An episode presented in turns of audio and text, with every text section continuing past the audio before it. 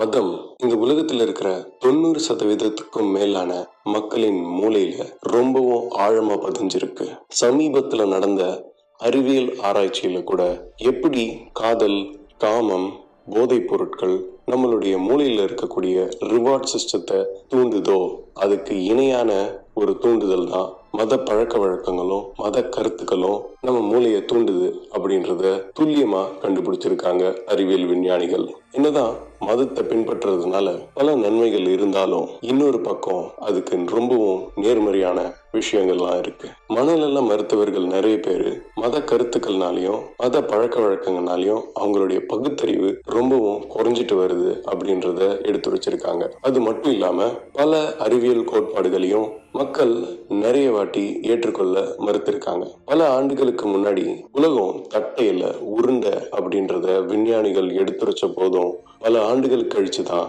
அவங்க அதை ஏத்துக்க ஆரம்பிச்சாங்க. இந்த மாதிரி காலங்காலமாவே பல அறிவியல் கோட்பாடுகளை மக்கள் ஏற்றுக்கொள்ளாமே தான் இருக்காங்க. அந்த மாதிரியான கோட்பாடுகள்ல ரொம்பவும் முக்கியமான ஒரு கோட்பாடான பரிணாம வளர்ச்சி இந்த பரிணாம வளர்ச்சி எப்படி தொடங்குச்சு? இதுக்கு அறிவியல் பூர்வமான ஆதாரங்கள் இருக்கா? அது மட்டும் இல்லாம இந்த பரிணாம வளர்ச்சி எப்படி மருத்துவம் மற்றும் பல துறைகளுக்கு உதவுச்சு அப்படின்றத இந்த தொடர்ல நம்ம பார்க்க போறோம். Welcome to முடிவெளி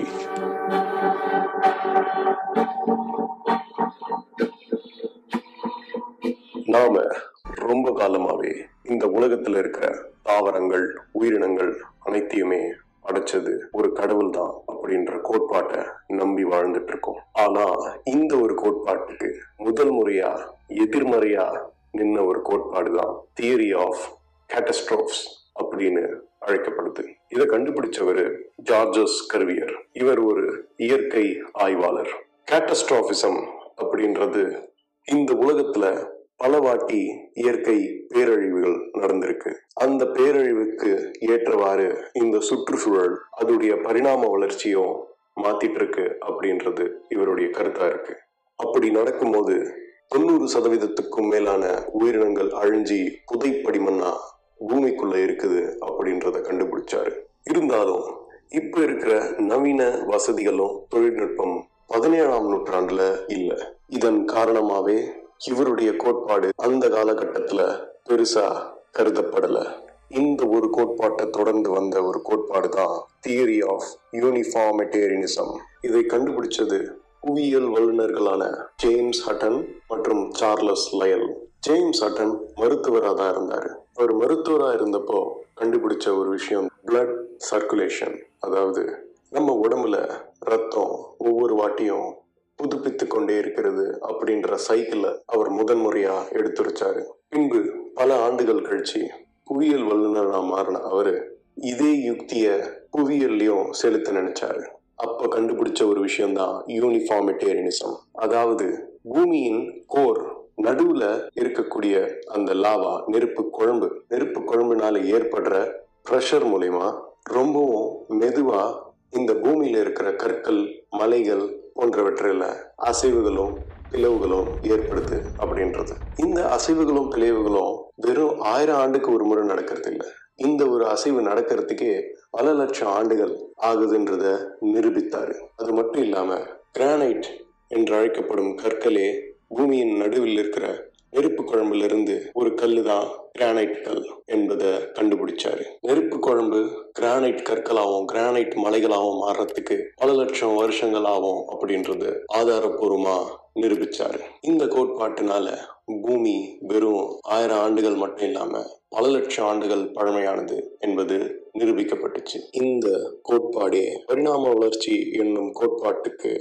முன்னோடியா அமைஞ்சிச்சு. இந்த ஒரு கோட்பாடை முதன் முதலா எடுத்துரைச்சது ஜீன் பாப்டிஸ்டே லமார்க் என்னும் இயற்கை ஆய்வாளர் தான் என்பது குறிப்பிடத்தக்கது. இவர் உலகத்தில் இருக்கிற அனைத்து உயிரினங்களுக்கும் ஒரு தொடர்பு இருக்கு அப்படின்றத முதன் முதல்ல கண்டுபிடிச்சாரு. கேட்டஸ்ட்ராபிசம் போன்ற பேரழிவுகள்னால இயற்கை பலவிதமா உயிரினங்க கிட்ட விளையாடி இருக்கு உயிரினங்களும் அந்த ஒரு சுற்றுச்சூழலுக்கு ஏத்த மாதிரி மாறுறதுனால தான் பரிணாம வளர்ச்சின்ற ஒரு விஷயம் நடக்குது அப்படின்றத எடுத்துரைச்சாரு. இவர் உதாரணமா எடுத்த ஒரு விலங்கு தான் ஒட்டகச்சிவிங்கி. அதாவது சிட்டேனிசிஸ் பிரிமாவியஸ் போன்ற மான் வகையை சார்ந்ததுல இருந்து தான் ஒட்டகச்சிவிங்கி உயிரினங்கள் பரிணாம வளர்ச்சி அடைஞ்சிருக்கு அப்படின்றத கண்டுபிடிச்சாரு. இதற்கு காரணம் இயற்கை சீற்றங்கள்னால பூமியில அதோடைய முக்கிய உணவா இருக்கக்கூடிய புல்கள் மற்றும் செடி கொடிகள் ரொம்பவும் அழிஞ்சி வறண்ட பூமியா இருந்ததாலையும் வெறும் மரங்கள் மட்டுமே இருந்ததுனால அந்த வகை மான்கள் எல்லாம் எட்டி எட்டி மரங்கள்ல இருக்கிற கிளைகளை பறிச்சு பறிச்சு அதோடைய கழுத்து நீளமாயிட்டதா இவர் ஒரு கோட்பாடு எடுத்துரைத்தாரு. என்னதான் இந்த கோட்பாடு ஓரளவுக்கு நம்புற மாதிரி இருந்தாலும் இது எப்படி நடக்குது அப்படின்றதுக்கு ஒரு விளக்கமான தெளிவான கோட்பாடு அது வரைக்கும் யாரும் தரல. அதனாலே இவருடைய பரிணாம வளர்ச்சி கோட்பாடு பல தத்துவவாதிகளாலையும் விஞ்ஞானிகளாலையும் முற்றிலும் மறுக்கப்பட்டுச்சு. இதன் பிறகு நடந்த கண்டுபிடிப்புகளும் ஆராய்ச்சிகளும் தான் பரிணாம வளர்ச்சிக்கு பல ஆதாரங்களை வித்துட்டுச்சு. எப்படி ஒரு உயிரினம் வேற ஒரு பரிணாமத்துக்கு மாறுது. எப்படி குரங்குல இருந்து மனுஷன் வந்தான். பரிணாம வளர்ச்சியை பத்தி பல விஷயங்களை வரக்கூடிய தொடர்கள்லயும் காணொலிகள்லயும் பார்த்து தெரிஞ்சுக்கலாம். இந்த வீடியோ உங்களுக்கு பிடிச்சிருந்தா சப்ஸ்கிரைப் செய்யுங்கள். ரொம்ப பிடிச்சிருந்தா அடுத்த பரிணாமத்துக்கு போய் எல்லாருக்கும் பகிருங்க. மறக்காம பெல் ஐக்கான கிளிக் பண்ணுங்க.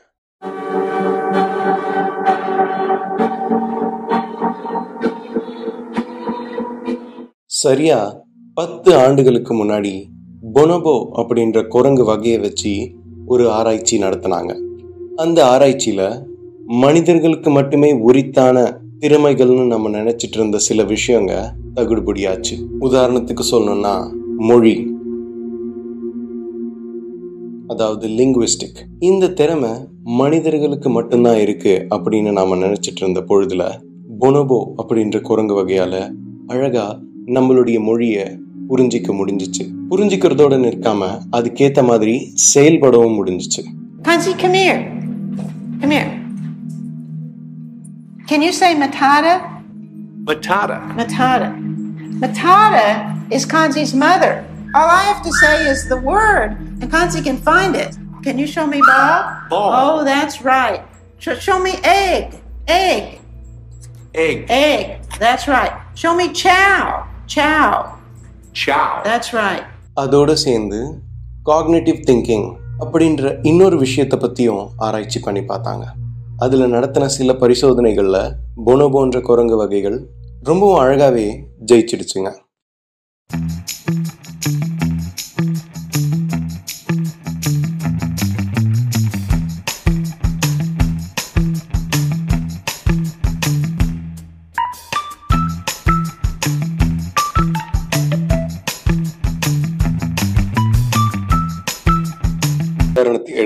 ஒரு மனிதனையும் ஒரு வகையான பொனோபோ குரங்கையும் ஒரு தீவுல விட்டோம்னா பொனோபோ வகை குரங்கினம் அல்லது சிம்பான்சி வகை குரங்கினங்கள் நம்மளை விட ரொம்பவும் நல்லாவே அதால உயிர் பிழைக்க முடியும் அந்த தீவுல. இது ஏன் நான் சொல்றேன்னா தனிப்பட்ட ரீதியா பார்த்தோம்னா அதாவது ஒரு குரங்கையும் ஒரு மனுஷனையும் மட்டும் வச்சு பார்த்தோம்னா குரங்குக்கும் நமக்கும் பெருசா எந்த ஒரு வித்தியாசமும் இல்லை. இருப்பினும் மனிதன் என்று அழைக்கப்படும் ஒரு வகையான மிருக இனம் மட்டும் இந்த உலகத்தை கட்டி ஆள முடியுது.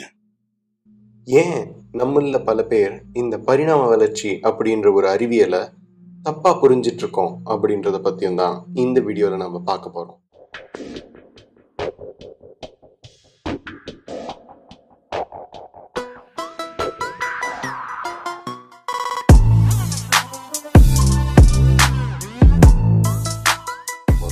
அமெரிக்காவில் concern state board of education அப்படின்ற ஒரு கல்வி மையம் அவங்களுடைய சிலபஸ்ல இருந்து பரிணாம வளர்ச்சி அப்படின்ற ஒரு பகுதியை அறிவியல் பாடத்துல இருந்து நீக்கிட்டாங்க We believe that the theory of evolution should be taught alongside the alternative theory of special creation. creation and you know any supreme being can't be addressed in a science classroom America மட்டும் இல்ல உலகம் முழுக்க பல இடங்கள்ல இந்த ஒரு அறிவியல நிறைய பேர் ஏற்க மறுக்கிறாங்க எவ்வளவோ அறிவியல் தகவல்களும் கோட்பாடுகளும் இருந்து இந்த ஒரு விஷயத்தை மட்டும் எதிர்க்கிறதுக்கான முக்கிய காரணம் என்ன தெரியுங்களா அவங்களுக்குள்ள விதைக்கப்பட்டிருக்க அந்த கட்டுக்கதை தான் Let me explain why, when it comes to children, I think of religion as a dangerous virus. It's a virus which is transmitted partly through teachers and clergy, but also down the generations from parent to child to grandchild. Children are especially vulnerable to infection by the virus of religion. A child is genetically pre programmed to accumulate knowledge from figures of authority. Bishop Busher அப்படின்னு சொல்லப்படுற ஒரு பாதிரியார் நானூறு ஆண்டுகளுக்கு முன்னாடி பைபிள்ல இருக்கக்கூடிய தகவல்களை வச்சு இந்த உலகம் சரியா ஆறாயிரம்ல இருந்து பத்தாயிரம் ஆண்டுகளுக்கு முன்னாடி படைக்கப்பட்டது அப்படின்னு சொல்லியிருக்காரு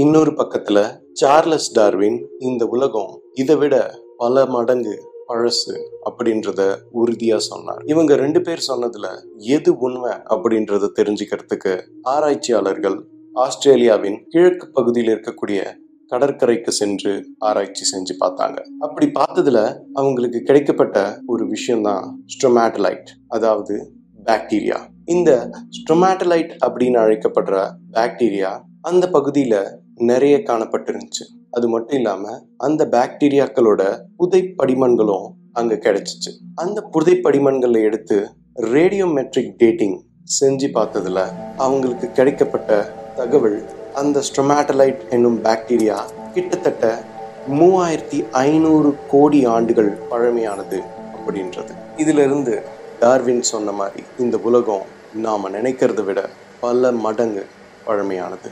அப்படின்றது ஆதாரபூர்வமா நிரூபிக்கப்பட்டது. ஆனா இந்த எவல்யூஷன் அப்படின்ற ஒரு கான்செப்டை மட்டும் மக்கள் பல்லாண்டு காலமா இதை மறுத்துட்டு தான் வராங்க.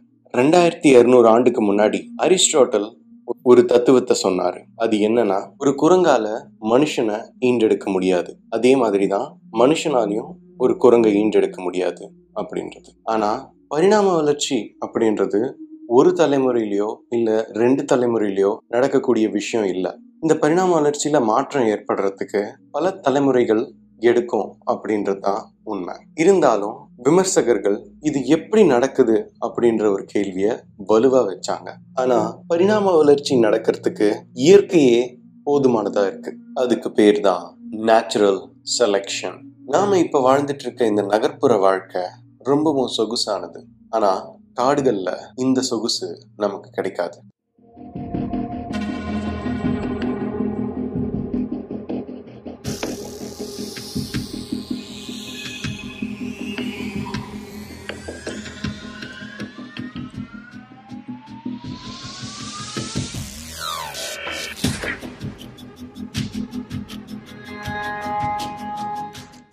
அதே மாதிரி காட்டுல வாழ்ற உயிரினங்களுக்கும் இந்த சொகுசு கிடைக்காது. ஏன்னா காட்டுல இயற்கை ரொம்பவும் கொடூரமானது. வேட்டையாடுற விலங்குகள்லாம் தனக்கு சரியான நேரத்துல இறை கிடைக்கணும் அப்படின்ற ஒரு தேவை இருந்துச்சு. அதே மாதிரி எந்த ஒரு உயிரினங்களிடமிருந்தும் வேட்டையாடப்படக்கூடாது அப்படின்ற ஒரு தேவை ஒரு சில மிருகங்களுக்கு இருந்துச்சு. அது மட்டும் இல்லாம நிறைய உயிரினங்கள் இனப்பெருக்கம் பண்ற வயதுக்கு வரத்துக்கு முன்னாடியே இறந்து போயிடுதுங்க. மிருகங்கள் மட்டும் இல்லாம மரஞ்செடி கொடிகளும் இறந்து போயிடுதுங்க. அதனால சர்வைவல் ஆஃப் த ஃபிட்டஸ்ட் அப்படின்ற ஒரு தத்துவம் இங்க ரொம்பவும் சரியா பொருந்தது. அதாவது எந்த ஒரு உயிரினம் அந்த சூழ்நிலைக்கு தகுந்த மாதிரி மாறி அடுத்த தலைமுறைகளுக்கு அதுடைய குணாதிசயங்களையும் வலிமைகளையும் தருதோ அதுதான் உயிர் புழைச்சி இருக்கு. இப்படித்தான் ஒவ்வொரு உயிரினங்களுக்குமே ஒவ்வொரு தனித்திறமை வளர்ந்துட்டு வந்துச்சு. ஒரு சில உயிரினங்களுக்கு அடித்து கொள்ளக்கூடிய வலிமையும் ஒரு சில உயிரினங்களுக்கு கண் பார்வையும் செவி திறமையும் அதிகமா இருக்கிற மாதிரி வலிமையும் ஒரு சில உயிரினங்களுக்கு கால்கள் வேகமா ஓடி வேட்டையாடுற விலங்கு கிட்ட இருந்து தப்பிக்கிற ஒரு வலிமையும் கிடைக்குது. இந்த மாதிரி உயிர் பொழைச்சிருக்கிற ஒவ்வொரு விலங்குமே தன் சன்னதிகளுக்கு ஒவ்வொரு சிறப்பையும் வலிமையும் தந்துட்டு போகுது. இத ஒரு எடுத்துக்காட்டோட சொல்லணும்னா எந்த ஒரு உயிரினம் தன்னுடைய வலிமைகளையும் சிறப்புகளையும் அடுத்த தலைமுறைகளுக்கு எடுத்து செல்லுதோ அந்த வகையான உயிரினங்கள் மட்டும்தான் நிலைச்சி இருக்கு. ஆனா இந்த இடத்துலதான் நிறைய பேருக்கு தவறான புரிதல் எழ ஆரம்பிக்குது. அந்த தவறான புரிதல்னால ஒரு முக்கியமான கேள்வி ரொம்ப காலமாவே கேட்டுட்டு இருக்காங்க அது என்னன்னா ஒருவேளை இந்த ஒரு விஷயம் உண்மைனா அப்போ குரங்குல இருந்து நாம வந்திருந்தோம்னா இப்பவும் ஏன் குரங்கு உயிரினங்கள் இன்னும் உயிரோட இருக்கு அப்படின்ற கேள்விதான். இந்த ஒரு கேள்விக்கு மூன்று விதமான விளக்கங்கள் இருக்கு. முதல்ல நாம இந்த பரிணாம வளர்ச்சி தொடர்ச்சியா நடக்குது அப்படின்ற ஒரு விஷயமே தவறு. இன்னும் சுருக்கமா சொல்லணும்னா இந்த புகைப்படமே தவறு. பரிணாம வளர்ச்சி லீனியர் வழியில் நடக்கிறதில்ல. பரிணாம வளர்ச்சியை நம்ம உண்மையாக புரிஞ்சிக்கணும்னா ஃபைலோ ஜெனட்டிக் ட்ரீ அப்படின்ற ஒரு வழியில தான் நம்மளால புரிஞ்சிக்க முடியும். ஒரு வகையான உயிரினங்கள் இன்னொரு வகையான உயிரினங்களா மாறுறது மரத்துல இருக்கக்கூடிய கிளைகள் போல தானே தவிர ஏனியில இருக்கக்கூடிய படிக்கட்டு போன்றதல்ல. இதுக்கு ஒரு சரியான உதாரணம் சொல்லணும்னா ஆப்பிரிக்கால வாழ்ந்துட்டு இருந்த பிரவுன் பியர்ஸ் அதற்கு ஏற்பட்ட பஞ்சத்தின் காரணமாக ஒரு கூட்டமான பிரவுன் பியர்ஸ் கொஞ்சம் கொஞ்சமா நார்த்த நோக்கி பயணம் செய்ய ஆரம்பிச்சிச்சுங்க. அப்படி பயணம் செஞ்சு அந்த இடத்துல இருக்கக்கூடிய சூழ்நிலைகளுக்கு ஏற்ற மாதிரி மாறும் பொழுது அந்த வகையான பிரவுன் பியர்ஸ் கொஞ்சம் கொஞ்சமா பல தலைமுறைகள் கழிச்சு கிறிஸ்லி பியர்ஸா மாறுச்சு. அதாவது எடையிலையும் உயரத்திலையும் கொஞ்சம் அதிகமா வளர ஆரம்பிச்சிச்சு. இன்னும் வடக்கு நோக்கி பயணம் செஞ்சு ஆர்டிக் என்னும் பகுதிக்கு சென்றடைஞ்சிச்சுங்க. ஆனா அந்த ஆர்டிக் பகுதியில மிகப்பெரிய ஒரு சிக்கல் இருந்துச்சு. என்னன்னா அங்க கிறிஸ்லி பியர்ஸ்க்கு ரொம்பவும் பிடிச்ச மீன்களை விட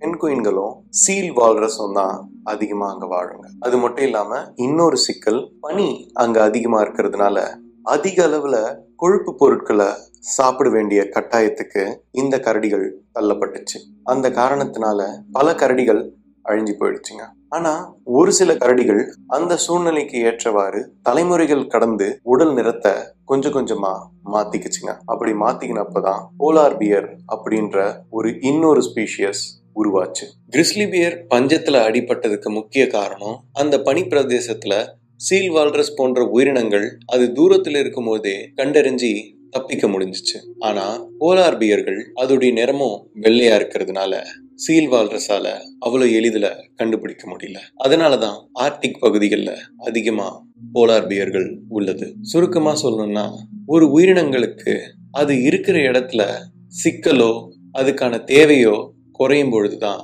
அது வேற இடத்துக்கு பயணம் செய்ய ஆரம்பிக்குதுங்க. வேற ஒரு இடத்துக்கு பயணம் செய்யும் போது அந்த இடத்துக்கு தகுந்த மாதிரி மாறும் பொழுதுதான் பரிணாம வளர்ச்சியின் இன்னொரு பகுதியான ஜெனட்டிக் ட்ரிஃப்ட் அப்படின்ற ஒரு விஷயம் நடக்குது. ஆனா இப்ப நீங்க பாத்தீங்கன்னா கிறிஸ்லி பியர்ஸும் ஒரு பகுதியில வாழ்ந்துட்டு இருக்குங்க பிரவுன் பியர்ஸும் ஒரு பகுதியில வாழ்ந்துட்டு இருக்குங்க போலார் பியரும் ஆர்டிக் போன்ற பகுதிகளில் வாழ்ந்துட்டு இருக்கு அதனால ஒரு பரிணாம வளர்ச்சி அடையும் போது ஒரு வகையான உயிரினங்கள் அழிஞ்சு போனோன்றது கட்டாயம் இல்லை. இந்த விஷயம் நம்ம மனிதர்களுக்கும் பொருந்தும். அதாவது பல லட்சம் ஆண்டுகளுக்கு முன்னாடி எல்லா வகையான குரங்குகளுமே மரத்துல இருந்து தரைக்கு இறங்கல. ஒரு சில குரங்குகளுக்கு மட்டும்தான் வறட்சினால மரத்துல இருந்து தரைக்கு வந்து உணவு தேடக்கூடிய சூழ்நிலை ஏற்பட்டுச்சு. அந்த சூழ்நிலையில் தான் அது நடக்கிறதுக்கும் ஓடுறதுக்கும் ஒரு ஊந்துதலா இருந்துச்சு. ஏன்னா அந்த தேவைக்கோசரம் பல இடங்களுக்கு சென்றடையும் பொழுதுதான் பல வகைகளை நம்மளுடைய பிரைமேட்ஸ் உருமாற ஆரம்பிச்சிச்சுங்க. அந்த உருமாற்றத்தின் கடைசி விடையா நம்ம இருக்கோம். இதுக்கான மூணாவது தவறான புரிதல் என்னன்னு பாத்தீங்கன்னா அது என்னன்னா நான் முன்னாடியே சொன்ன மாதிரி நாம குரங்கை விட ரொம்பவும் மூத்தவங்க வலிமையிலையும் திறமையிலையும் மூளையிலையும் ரொம்பவும் முன்னிலையில இருக்கோம் அப்படின்றது நாம நினைச்சிட்டு இருக்கோம். இல்ல தனிப்பட்ட ரீதியா பார்த்தோம்னா வலிமையிலையும் சரி மூளை அளவுலையும் சரி நாம கிட்டத்தட்ட ஒரே அளவுல தான் இருக்கும். ஆனா சிக்கல் என்னன்னா குரங்குகளால அதிக அளவுல எண்ணிக்கையை சேர்க்க முடியாது. ஆனா நம்மளால முடியும். ஒரு குரங்குக்கும் ஒரு மனுஷனுக்கும் வச்சோம்னா கண்டிப்பா குரங்கு தான் ஜெயிக்கும். ஆனா ஓராயிரம் மனிதனுக்கும் ஓராயிரம் குரங்குகளுக்கும் வச்சோம்னா கண்டிப்பா மனிதர்கள் தான் ஜெயிப்பாங்க. ஏன்னா நம்மளால ஓராயிரம் எண்ணிக்கையில இருந்தாலும் ஒத்துழைச்சி வேலை செய்ய முடியும். ஆனா குரங்குகளால ஓராயிரம் எண்ணிக்கையில இருந்தா கண்டிப்பா ஒத்துழைக்க முடியாது.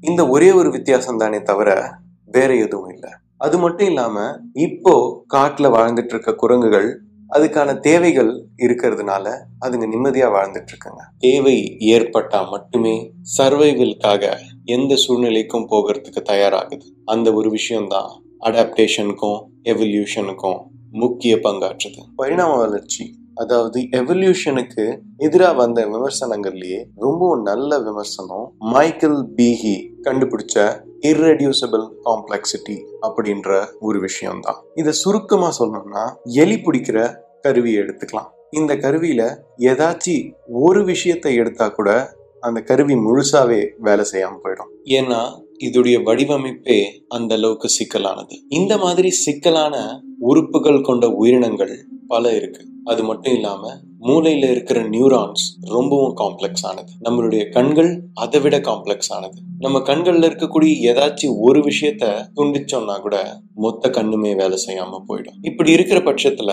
எப்படி கிராஜுவலான ஸ்லோவான எவல்யூஷன் இந்த மாதிரியான காம்ப்ளெக்ஸான உறுப்புகளை வடிவமைச்சிருக்கோம் அப்படின்ற முக்கிய கேள்வி எழுது. இதன் அடிப்படையாவே நிறைய பேர் இந்த மாதிரி சிக்கலான உறுப்புகளும் சிக்கலான உயிரினங்களையும் படைச்சது கடவுளா மட்டும்தான் இருக்க முடியும் அப்படின்னு நிறைய பேர் சொல்றாங்க. இன்னொரு பக்கத்துல விஞ்ஞானிகள் இதுக்கும் விளக்கம் இருக்கு அப்படின்னு சொல்றாங்க.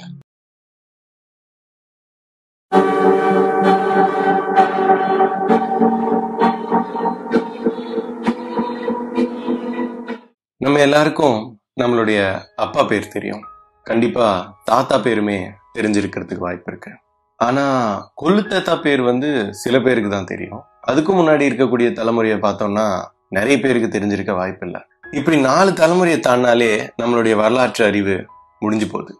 அப்படி இருக்கிற பட்சத்துல நாம எப்படி நம்மளுடைய உண்மையான வரலாறை தெரிஞ்சுக்க முடியும்? அதுக்கு சில விஷயங்கள்லாம் இருக்கு. உதாரணத்துக்கு சொல்லணும்னா நம்ம ஜாதி ரீதியா பிரிஞ்சு போயிருக்கோம். ஸோ இந்த ஜாதியின் அடிப்படையில நம்ம இந்த வழியில தான் வந்திருக்கோம் அப்படின்னு நம்மளால சொல்ல முடியும். ஆனா அதுல நிறைய இடத்துல கலப்படங்கள் இருக்கு. அது தவிர்த்து பார்த்தோம்னா இன ரீதியா நம்மளுடைய வழியை பின்பற்ற முடியும். ஆனா அதுலயுமே கண்டிப்பா நிறைய கலப்படங்கள் இருக்கு.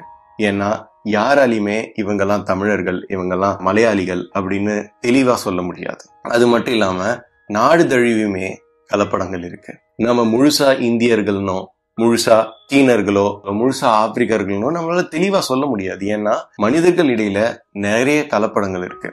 அதனால சுருக்கமா நம்மள மனிதர்கள் அப்படின்னு சொல்லலாம். இதே அறிவியல் ரீதியா பார்த்தோம்னா ஹோமோசேப்பியன்ஸ் அப்படின்னு சொல்ல முடியும்.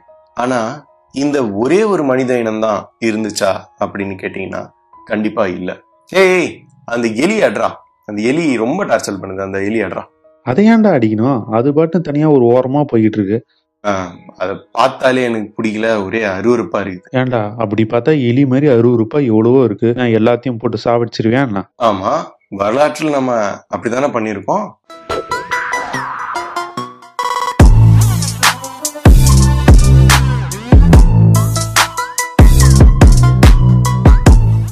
மனிதர் உணவான கதை பார்ட் ஒன்ல நிறைய பேர் பரிணாம வளர்ச்சினா என்ன அப்படின்றத வந்து கேட்டிருந்தீங்க. அது ரொம்ப எளிமையான விஷயம். நம்ம எதுவும் பெருசா யோசிக்க வேண்டியது இல்ல ஒரு உயிரினம் தன் சூழ்நிலைக்கு ஏற்ற மாதிரி மாறி தலைமுறைகளை கடந்து வாழ்றது தான் பரிணாம வளர்ச்சி அப்படின்னு சொல்லுவாங்க. எப்படின்னு பாத்தீங்கன்னா ஒரு உயிரினத்துக்கு வாழ்றதுல பல சிக்கல்கள் இருக்கு. அது வாழ்ந்துட்டு இருக்க காலகட்டத்துல இயற்கை பேரழிவுகள் ஏற்படலாம் வானிலை மாற்றங்கள் ஏற்படலாம் இல்ல வேற ஒரு உயிரினம் இதை வேட்டையாடி சாப்பிடுறதுக்கும் வாய்ப்புகள் அதிகமா இருக்கு. இந்த மாதிரி பல சிக்கல்கள்ல இருந்து எந்த ஒரு உயிரினம் தனிச்சிறப்புகளை இயற்கையாவே வளர்த்து கொண்டு தலைமுறைகளை கடந்து இனப்பெருக்கம் பண்றதுனால வரக்கூடிய சிறப்புகள் தான் ஒரு வகையான உயிரினத்தை இன்னொரு வகையான உயிரினமா மாற்ற உதவுறது தான் பரிணாம வளர்ச்சி அப்படின்னு சொல்லலாம். இதுக்கு உதாரணத்துக்கு பாத்தீங்கன்னா கனடா யுஎஸ்ஏ போன்ற பகுதிகளில் சின்னுக் சால்மன் அப்படின்ற ஒரு மீனை சாப்பிடுறது பிரபலமான ஒன்று இது பல நூறு ஆண்டுகளாக பண்ணிட்டு இருக்காங்க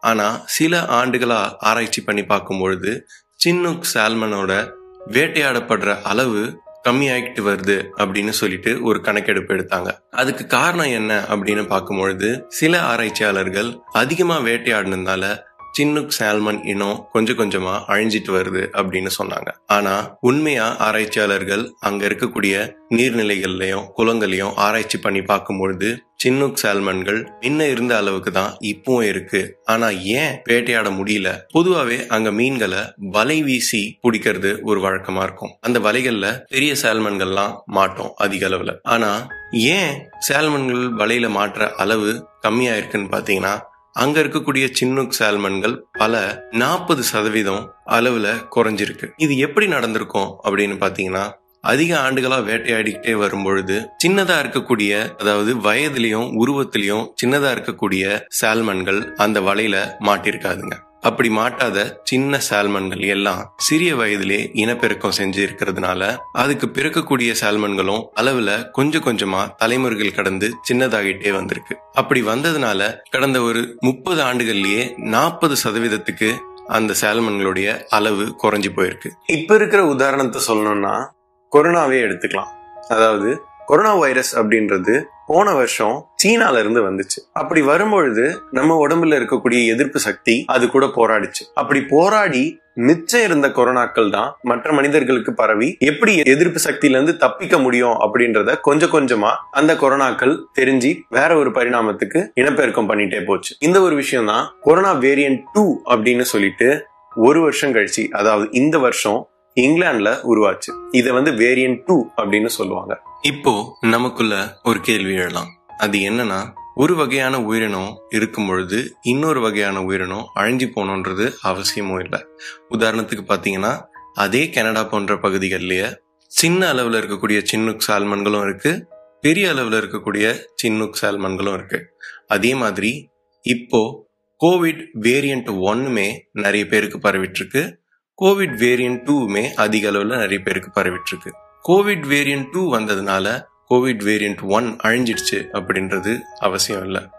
You can be almost certain that as long as there's a lot of virus circulating in the community, there will be the evolution of mutants because that's what viruses do. அப்படி இருக்கிற பட்சத்துல மனிதர்களும் கண்டிப்பா ஒரே குடும்பத்துல இருந்திருக்க வாய்ப்பில்லை. நமக்கு மரபணு ரீதியா நெருங்கிய தொடர்பு இருக்க உயிரினம் அப்படின்னு நம்ம ஆராய்ச்சி பண்ணி பார்க்கும்போது சிம்பான்சியும் பொனபோ அப்படின்ற ஏப்ஸும் தான் கிடைக்குது.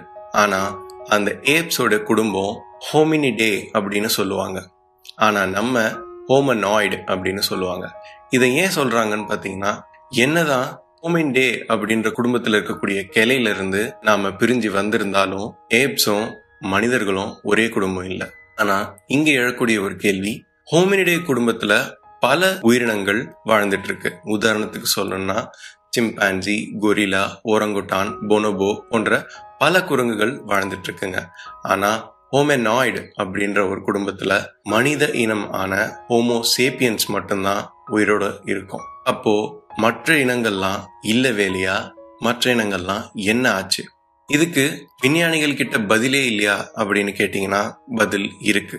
ஏன்னா இருநூறு ஆண்டுகளுக்கு முன்னாடியில இருந்தே முதல் உலக போர்ல கலந்துகிட்ட வீரர்களும் மனிதர்கள் போலவே இருக்கக்கூடிய புதைப்படிமன்களை கண்டறிஞ்சிருக்காங்க. ஆனா அந்த புதைப்படிமன்களும் எலும்பு கூடுகளும் மனித எலும்பு கூடுகளோட அதிகமா வேறுபடுறதையும் அவங்க பதிவு செஞ்சிருக்காங்க. ஆனா அப்பெல்லாம் அதுக்கான விடை என்ன அப்படின்றது சரியா கிடைக்கல. அதுக்கான தெளிவான விடை பரிணாம வளர்ச்சி அப்படின்ற கோட்பாடை பொருத்தி பார்க்கும்பொழுது கொஞ்சம் கொஞ்சமா அந்த எலும்பு கூடுங்கள்லாம் என்ன எப்படி வந்துச்சு அப்படின்றது புரிய வருது. ஆயிரத்தி தொள்ளாயிரத்தி அறுபதுல ஆப்பிரிக்காவோட கிழக்கு பகுதியிலையும் தெற்கு பகுதிகளிலையும் ஒரு சில புதைப்படிமன்கள் கிடைச்சிச்சு. அது என்ன அப்படின்றத லூயிஸ் மேரி தலைமையில ஒரு விஞ்ஞானி குழு ஆராய்ச்சி பண்ணி பார்த்தாங்க. அந்த ஒரு உயிரினம் தான் ஹோமோ ஹாபிலஸ் அப்படின்னு சொல்றாங்க. Homo habilis. இது சுமார் மூன்றிலிருந்து நான்கு அடி உயரத்துக்கு இருக்கும். இந்த இனத்துக்கு கிடைச்ச எலும்பு குடுகளை ஆராய்ச்சி பண்ணி பார்த்ததுல இதுதான் முதல் முதல்ல கற்களை ஆயுதங்களா பயன்படுத்திய ஒரு உயிரினம் அப்படின்றத கண்டுபிடிக்க வந்திருக்கு. எப்படின்னு பாத்தீங்கன்னா இதுக்கு பொதுவாவே கைகளும் விரல்களும் சின்னதா இருக்கிற காரணத்தினால இதுங்க கண்டிப்பா அதிகமா மரத்துல வாழ்ந்திருக்காது அப்படின்றது தெரிய வருது. அதனால இது நிலப்பரப்புல தான் அதிகம் வாழ்ந்திருக்கும் அப்படின்றதையும் ஆராய்ச்சியாளர்கள் சொல்றாங்க. அது மட்டும் இல்லாம இந்த ஒரு உயிரினம் தான் கற்களை ஆயுதங்களா பயன்படுத்தி உயிரினங்களை வேட்டையாடுறதும் உயிரினங்களை சாப்பிடுறதும் போன்ற விஷயங்கள்லாம் பண்ணிருக்குங்க அதனால இதுங்களுக்கு இன்னொரு பெயரும் இருக்கு ஹேண்டிமேன் அப்படின்னு சொல்லிட்டு. ஆனா இந்த ஹோமோ ஹாபிலஸோட எலும்பு குடுகுல அகழ்வாராய்ச்சி செஞ்சு காலக்கணிப்பு செஞ்சதுல பத்து லட்சம் ஆண்டுகளுக்கு முன்னாடியே அழிஞ்சு போயிருக்கணும் அப்படின்றது தெரிய வந்திருக்கு. அப்படி இருக்கிற பட்சத்துல இதுக்கு தொடர்ச்சியான இனங்கள் எதுவும் வரலையா அப்படின்னு கேட்டீங்கன்னா வந்திருக்கு. ஆயிரத்தி எட்நூத்தி தொண்ணூத்தி ஒண்ணுல யூஜின் டுபியோஸ் அப்படின்ற ஒரு விஞ்ஞானி ஒரு புதைப்படிமனை கண்டுபிடிக்கிறார். இந்த புதைப்படிமன் கிட்டத்தட்ட ஹோமோ ஹாபிலஸ் மாதிரியே இருந்துச்சு. ஆனா அதுக்கும் இதுக்கும் இருக்கக்கூடிய வித்தியாசம் உருவ அளவுல இருந்துச்சு. அதாவது ஹோமோ ஹேபிலஸ்ன்றது மூணுல இருந்து நாலு அடி தான் இருக்கும். ஆனா இந்த ஹோமோ எரெக்டஸ் அப்படின்றது ஐந்து அடிக்கும் மேல இருந்துச்சு. இந்த ஹோமோ எரக்டஸோடைய புதைப்படிமனை வச்சு ஆராய்ச்சி பண்ணி பார்த்தாங்க. அந்த புதைப்படிமன் ஆப்பிரிக்கால இருக்கக்கூடிய பகுதிகளில் மட்டும் இல்லாம இந்தியா சீனா இந்தோனேஷியா போன்ற உலகத்துல இருக்கக்கூடிய நிறைய இடங்கள்ல பரவி வாழ்ந்துட்டு இருந்துச்சுங்க. இதோடைய எலும்புக்கூடுகள் மனிதர்கள் போல பெருசா இருந்துச்சு.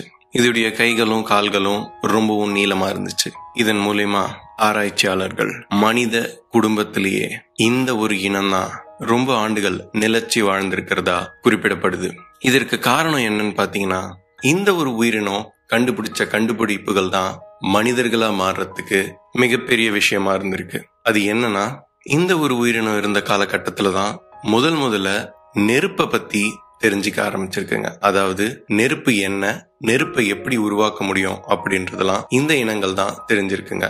அதனால அதோடைய உணவுகளை நெருப்புல சுட்டு சாப்பிடுறது வழக்கமாக்கி இருக்குங்க அப்படி வழக்கமாக்குறதுனால பொதுவா உயிரினங்கள் எல்லாமே அதிக நேரம் மெல்றதுனால அதுங்களுடைய எனர்ஜி மொத்தமே ஜீரணிக்கிறதுலயும் மெல்றதுலயுமே செலவழிக்குதுங்க. ஆனா வேட்டையாடிய உணவை நெருப்புல சுட்டு சாப்பிடும் பொழுது மெல்ற வேலையுமே கம்மியாகுது ஜீரணிக்கிற வேலையுமே கம்மியாகுது அப்படி இதோடைய எனர்ஜிகள்லாம் வந்து மெல்றதுலயும் ஜீரணிக்கிறதுலயும் குறையறதுனால நிறைய எனர்ஜிகள் மூளைக்கு போக ஆரம்பிக்குது. மூளைகள் அதிகமா செயல்பட ஆரம்பிக்குது. அதனால ஆயுதங்கள்லயும் பல விதமான யுக்திகளை கையாண்டிருக்காங்க. இதுங்களுடைய வேட்டையாடக்கூடிய சூழ்ச்சிகளும் திறமைகளுமே ரொம்பவும் அதிக அளவுல அதிகரிக்குது. இதுங்க கண்டுபிடிச்ச ஆயுத வகைகளுமே ரொம்பவும் தொழில்நுட்பம் நிறைஞ்சதா இருக்கு. ஆனா அதே சமயம் ஆப்பிரிக்கால சவானியன் போன்ற பகுதிகளில் எல்லாமே பாலைவனங்களா மாற ஆரம்பிச்சிச்சு. வானிலை மாற்றத்தின் காரணமாக. அதனால சில இனங்கள் எல்லாமே வடக்கு நோக்கி பயணிச்சதுனால ஏசியா யூரோப் ஆர்டிக் போன்ற பகுதிகளுக்கு சென்றடைஞ்சிச்சுங்க. அப்படி சென்றடையும் போது ஒரு புதிய உயிரினம் உருவாக ஆரம்பிச்சிச்சு.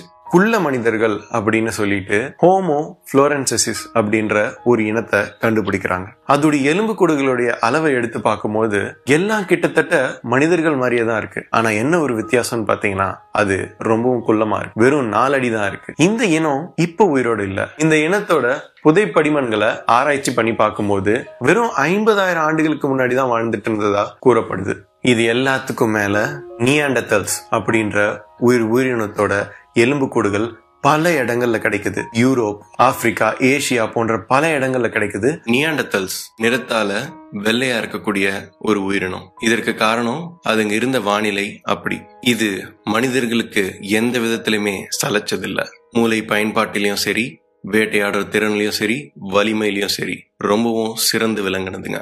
இந்த நியாண்டத்தல்ஸ் போன்ற உயிரினங்கள் எல்லாமே கடைசியா நாற்பதாயிரம் ஆண்டுகளுக்கு முன்னாடி கூட வாழ்ந்துட்டு இருந்ததா சொல்றாங்க. இந்த ஒரு உயிரினத்துல இருந்துதான் குடும்பம் பாசம் போன்ற விஷயங்கள்லாம் உருவாகி இருக்கு இதுங்க வாழ்ந்துட்டு இருந்த இடங்கள்ல ஆராய்ச்சி பண்ணி பார்க்கும் பொழுது இந்த உயிரினங்கள் எல்லாமே ரொம்பவும் வலிமையான வேட்டைக்காரர்கள் அப்படின்னு தெரிய வந்திருக்கு. ஏன்னா இதுங்க சாப்பிடுற பொருட்கள் எல்லாமே ரொம்பவும் பயங்கரமான உயிரினங்கள். உதாரணத்துக்கு சொல்லணும்னா காண்டாமிருகம் யானைகள் போன்ற அதி பயங்கரமான உயிரினங்களையே வேட்டையாடி சாப்பிட்டுட்டு இருக்கிறதுனால இதுங்களுடைய ஆற்றல் ரொம்பவும் அபூர்வமா இருக்கலாம் அப்படின்றத விஞ்ஞானிகள் கண்டுபிடிச்சிருக்காங்க. இப்படி இருக்கிற பட்சத்துல இந்த ஹோமோ ஹாபிலஸ் குள்ள மனிதர்களான hobbits Homo erectus Homo heidelbergensis இதெல்லாம் என்ன ஆச்சு? ஏன் இந்த உயிரினங்கள்லாம் இப்போ இல்ல அப்படின்றத ஆராய்ச்சி பண்ணி பார்க்கும்போது சில ஆராய்ச்சியாளர்கள் இதெல்லாம் பஞ்சத்தின் காரணமாவோ இல்ல இயற்கை பேரழிவினாலோ அழிஞ்சு போயிருக்கலாம் அப்படின்னு சொல்றாங்க. சில பேர் Homo erectus Neanderthals Homo heidelbergensis போன்ற உயிரினங்கள் எல்லாம் மனிதர்களோட கலந்து இனப்பெருக்கம் பண்ணி மனிதர்களோட கலந்துட்டு இருப்போம் அப்படின்னு சொல்றாங்க.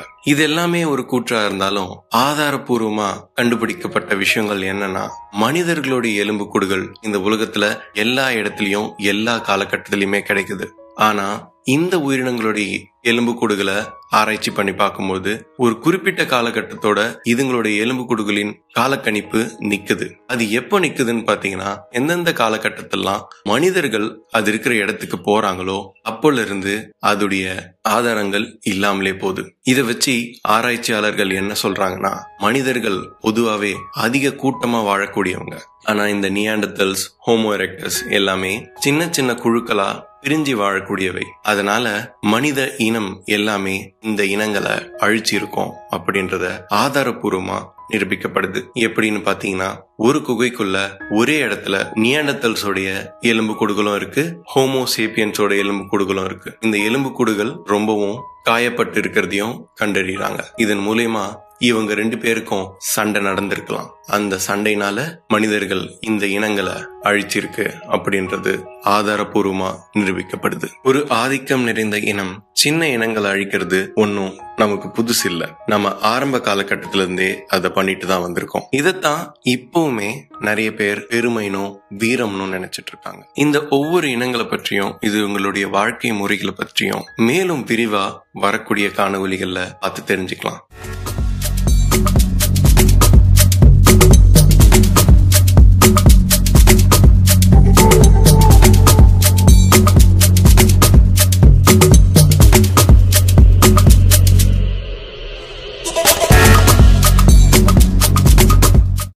ஆமா இதுல ஏன் எலிய மட்டும் சொன்ன? ஏன் மத்த பூச்சி எல்லாம் விட்ட? ஏன்னா எலிதான் நம்மளுடைய உண்மையான முப்பாட்டை.